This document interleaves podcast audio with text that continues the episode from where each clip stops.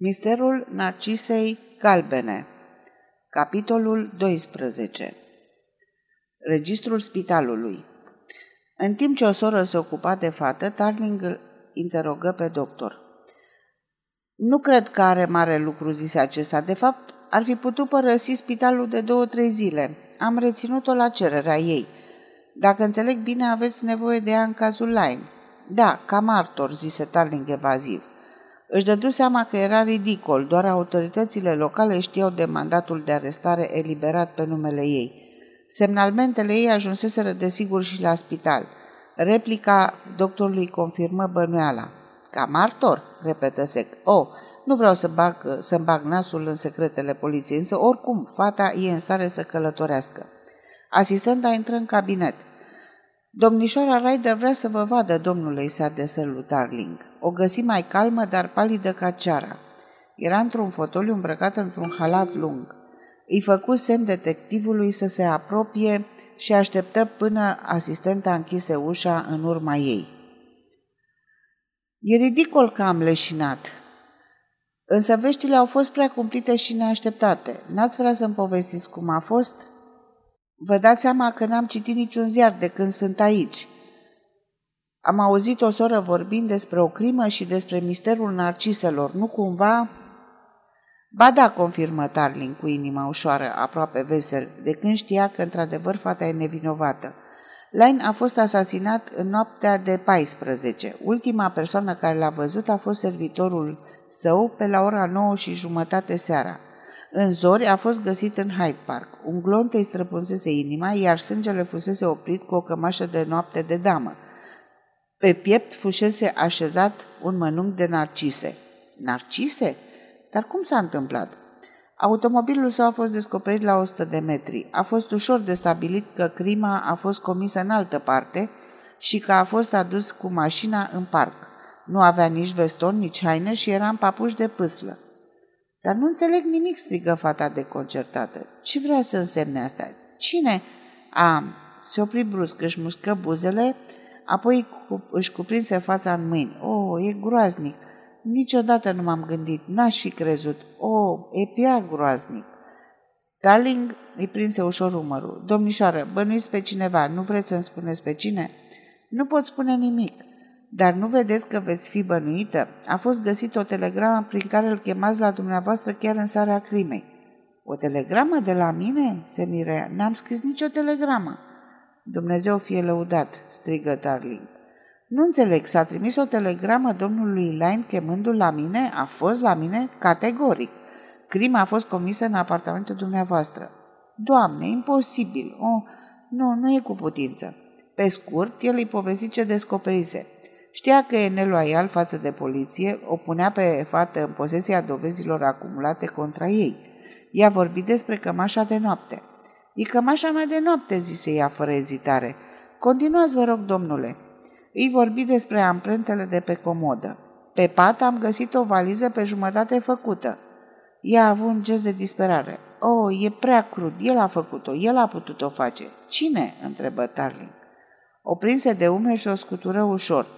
Cine trebuie să-mi spuneți? E în joc viața dumneavoastră. Nu vezi, Odet, că vreau să te ajut? Vreau să te eliberez de această teribilă acuzație.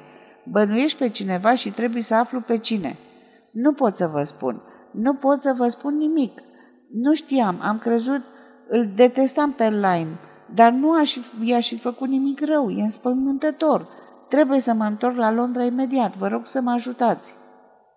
Ea remarcă încurcătura lui – Trebuie să mă arestați, nu așa, pentru crimă, nu?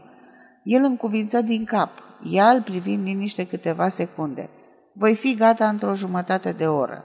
Fără un cuvânt, detectivul părăsi salonul și se reîntoarse în cabinetul doctorului, care îl aștepta nerăbdător.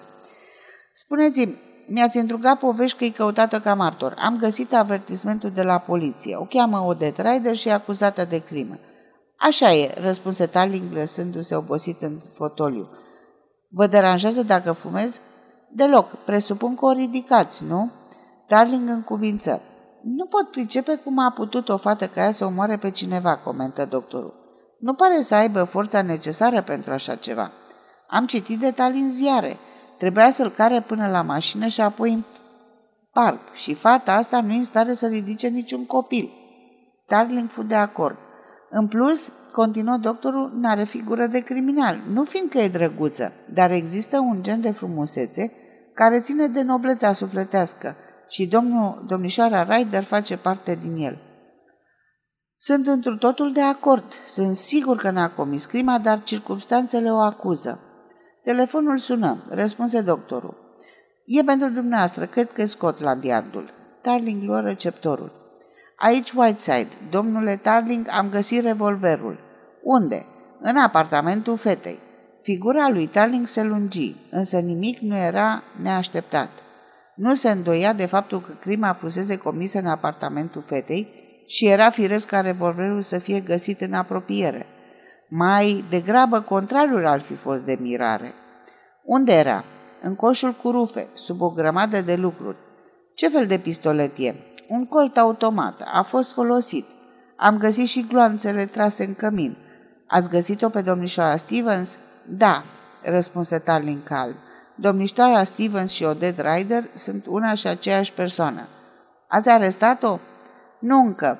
Vreți să așteptați la trenul de Ashford? Voi pleca într-o jumătate de oră. Puse receptorul jos și se întoarse spre doctor. S-a găsit arma?" întreba acesta. Da, s-a găsit arma." Ha!" strigă doctorul frecându-și mâinile. E o afacere urâtă. Îl privi curios pe Tarling. Ce fel de individ era acest Line? Tarling ridică din numeri. Nu de cea mai bună calitate, mă tem. Însă și cei mai ticăloși indivizi sunt protejați de lege și pedeapsa care îl așteaptă pe criminal sau criminală, surâse doctorul, criminal, replică Tarling rece. Pedeapsa nu depinde de caracterul omului asasinat. Doctorul fumă o vreme în liniște. E ciudat să vezi o fată ca ea amestecată într-o crimă. Este extraordinar. A apărut directoarea. Domnișoara Ryder e gata, anunță ea și Tarling se ridică. Doctorul se ridică și el, luă un registrul deschise. Trebuie să trec aici externarea. Întoarse paginile. Iată, domnișoara Stevens, comoție. Citi ce scria în registru, apoi se întoarse spre detectiv. Când a fost comisă crima? În noaptea de 14. În noaptea de 14. La ce oră? Ora e nesigură, răspunse Tarling Dornic să încheie discuția cu acest doctor curios. Puțin după 11. Puțin după 11, repetă doctorul. N-a putut avea loc înainte? Când a fost văzut omul pentru ultima dată? La 9 și jumătate. Vă lansați în interogatoriu, serioase, domnule doctor. Nu, nu chiar zâmbi doctorul, dar sunt fericit că am proba nevinovăției acestei fete. Proba nevinovăției? Ce vreți să spuneți? Crima n-a putut fi comisă înainte de ora 11 și Lain a fost văzut viu la 9 și jumătate. Da, și ei bine, trenul a plecat, a plecat din Charling la ora 9, iar la 10 și jumătate a fost adus aici în stare de inconștiență. O clipă Tarling rămase încremenit ca o statuie. Apoi, brusc, luă mâna doctorului și o strânse cu putere. Sunt cele mai bune vești pe care le-am aflat în viața mea, zise el cu o voce tremurată.